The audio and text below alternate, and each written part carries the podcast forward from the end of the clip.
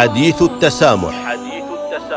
التواصل مع الحضارات والأمم يعزز التآلف الإنساني ويقدم انموذجا للتعايش مع الآخر وبما يؤدي إلى تحقيق أسباب السلام. حديث التسامح برنامج يعده ويقدمه سعادة الدكتور محمد بن سعيد المعمري. حديث التسامح.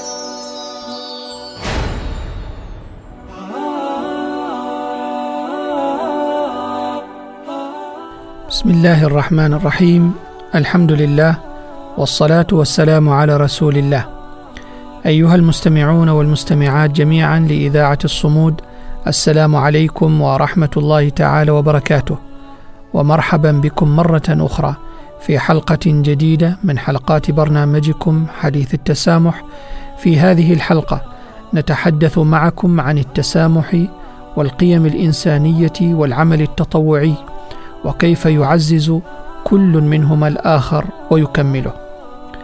التطوع سلوك اجتماعي نبيل يحقق الترابط والتآلف والتآخي بين أفراد المجتمع حتى يكون كما وصفه الرسول الأكرم صلى الله عليه وآله وسلم المؤمن للمؤمن كالبنيان المرصوص يشد بعضه بعضا وقال كالجسد الواحد إذا اشتكى منه عضو تداعى له سائر الأعضاء بالسهر والحمى.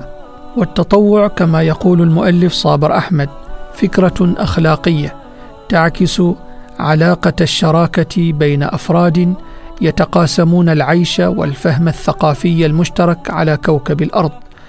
وإن كان التطوع يخفف من فاقة أو عوز أو صدمة ما فإنه بالمقابل يبني قدرة داخلية لدى المتطوع قدرة تحسن من فن إدارة التطوع وتجعل منه لدى الأفراد أو المنظمات ليس مجرد جهود بدنية أو مالية بل تتخطاها إلى بناء شراكات من المهارات والمعرفة. وعند المؤلف بلال عرابي يقول إن العمل التطوعي ممارسة إنسانية ارتبطت ارتباطا وثيقا بمعاني الخير والعمل الصالح عند كل المجموعات البشرية منذ الأزل ولكنه يختلف في حجمه وشكله واتجاهاته ودوافعه من مجتمع إلى آخر ومن فترة زمنية إلى أخرى. يعتبر التطوع وعمل الخير جزءا مهما من ديننا الحنيف وسلوكا حضاريا حث عليه الشرع الحكيم وهو من أبواب البر والخير الذي يثاب فاعله وإن قل في عين صاحبه. يقول الرسول صلى الله عليه وسلم صنائع المعروف تقي مصارع السوء. وقد تنافس المسلمون وتسابقوا على أعمال الخير والبر والتطوع على مر الأزمنة بغية الحصول على الأجر ونيل الثواب.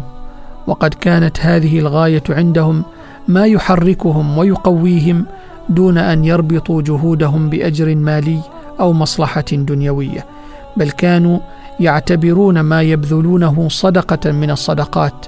وفي ذلك قال صلى الله عليه وآله وسلم إماطة الأذى عن الطريق صدقة. هناك العديد من الدراسات التي تناولت موضوع التطوع في العصر الحديث وأوجهه وفوائده وذكرت هذه الدراسات تعاريف متقاربة للعمل التطوعي. ولعل أشملها وأيسرها ما جاء في الدليل الأساسي للعمل التطوعي المعتمد في أستراليا والذي عرف العمل التطوعي على أنه عمل من أعمال الخير يستفيد منه المجتمع ويقوم به ويشارك في إنجاحه الفرد أو المؤسسة بمطلق الحرية والرغبة الذاتية ويعلم بأنه عمل لا يرجى منه عائد مالي. هذا التعريف المبسط يحتوي على عناصر مهمة وأساسية تغطي جوانب عدة يتضمنها العمل التطوعي. فالعمل التطوعي يجب أن يكون عملا خيرا يفيد ولا يضر يجمع ولا يفرق وهذا يشمل مجالات كثيرة مما يهم المجتمع كالأعمال الخيرية والمجال الصحي والتعليمي والثقافي والرياضي وغيرها من المجالات الأخرى. فالعمل التطوعي لا يمكن ابدا أن يحصر في نطاق واحد دون غيره. كما يلقي هذا التعريف الضوء على أن العمل التطوعي يمكن أن يكون عملا فرديا ويمكن كذلك أن يكون عملا مؤسسيا وهو عند الخبراء الأفضل أي المؤسسي كون العمل الجماعي يمكن أن يزيد من حجم المشاركات الفردية ويعزز تغطية فئات وجوانب مستهدفة أكبر. ومن المهم أيضا أن تكون الرغبة الموجهة للانخراط والمساهمة في الأعمال التطوعية نابعة من رغبة ذاتية دون إكراه وباختيار دون إجبار. وإلا فكيف يمكن للفرد وحتى المؤسسة أن تلتمس الحاجات وتراعي الإتقان إذا غابت الرغبة الذاتية والشعور بحرية الاختيار. بل قال بعض المختصين إذا انتفى الاختيار انتفى التطوع. والاختيار هنا يشمل اختيار مجال التطوع أيضا. ولا يخفى على المتأمل دور التطوع والأعمال الخيرية في تعزيز خلق التسامح ومظاهر البذل والعطاء بين أبناء المجتمع فهما وجهان لعملة واحدة. وتلخص معظم الدراسات والأبحاث التي تعاطت موضوع العمل التطوعي والأعمال الخيرية بشكل عام في أن العمل التطوعي التزام مبدأه الرحمة والإحسان يصنع فارقا في الفرد وفي المجتمع يثري تجارب الأفراد ويمكنهم ويتيح لهم فرصا أفضل للتعرف على الآخرين يضيف للرصيد الاجتماعي والثقافي ويصنع مجتمعات أكثر ترابطا ووعيا ويساهم في المحافظة على المال العام ويضيف للرصيد الاقتصادي. يقول كريس سيدوتي وهو خبير في القانون الدولي لحقوق الإنسان ومفوض سابق لحقوق الإنسان في منظمة الأمم المتحدة. يقول أيديولوجية العمل التطوعي قائمة على الالتزام والرحمة والقناعة بأنه أي العمل التطوعي يصنع فارقا ويتطلب ذلك رؤية واتجاها واضحة لجهودنا. إن العمل التطوعي ليس نشاطا من أجل التطوع ذاته أو لمنفعة شخصية بل يتم القيام به من أجلنا جميعا. انتهى كلامه.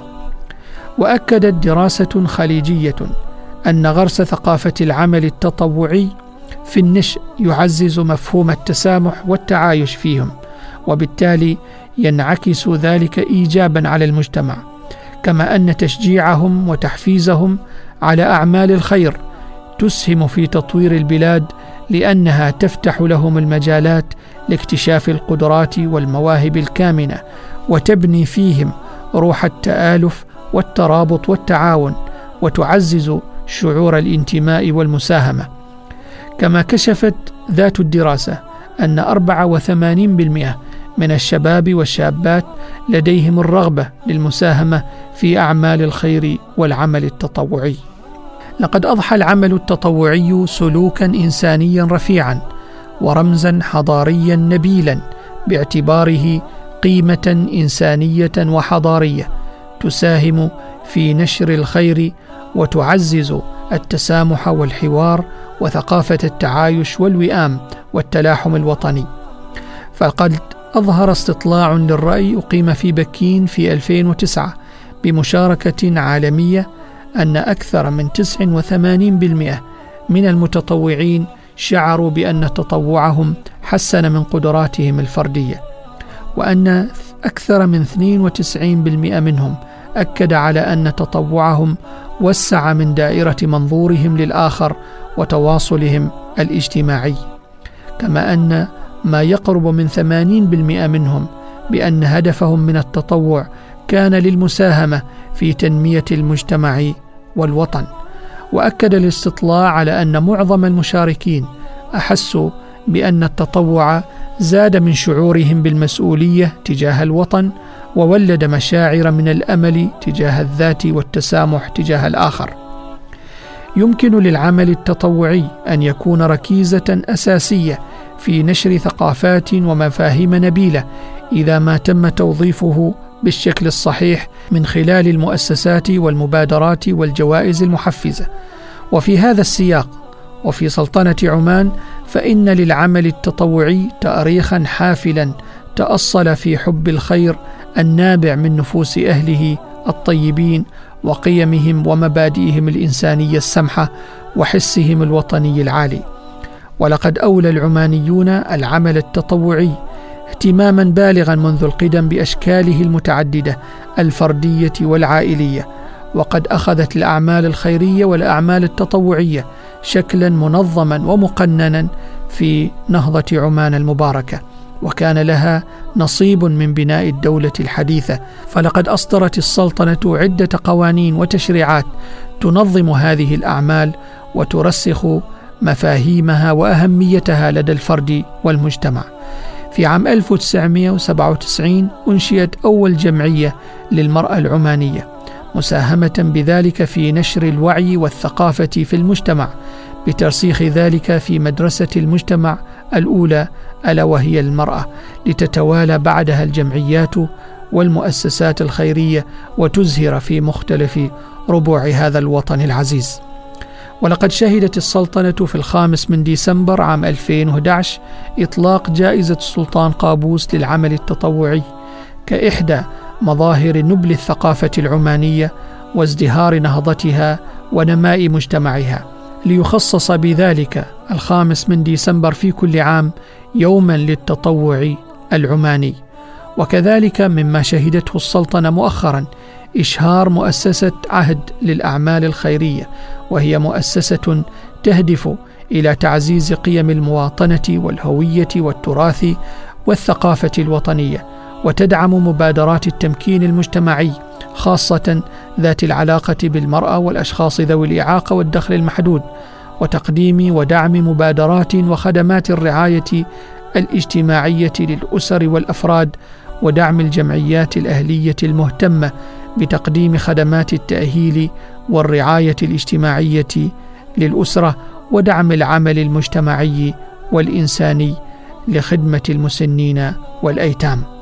دعوني أختم بالشكر الجزيل لأبناء هذا الوطن المعطاء ممن بذلوا وأسهموا خلال الفترات الماضية وتطوعوا من ذوات أنفسهم لمساندة إخوانهم ممن كانوا قد لبوا نداء الواجب لمكافحة الحريق الذي نشب في جبل شمس بولاية الحمراء فقد أظهروا بتطوعهم أسمى معاني النبل والعطاء والتكاتف والتعاون على البر ورسموا للعالم صورة مشرفة عن هذا الوطن الطيب الذي لا ينبت إلا طيبا. وإلى الملتقى في حلقة قادمة من حديث التسامح حتى ذلك الحين نستودعكم الله الذي لا تضيع ودائعه. والسلام عليكم ورحمه الله تعالى وبركاته.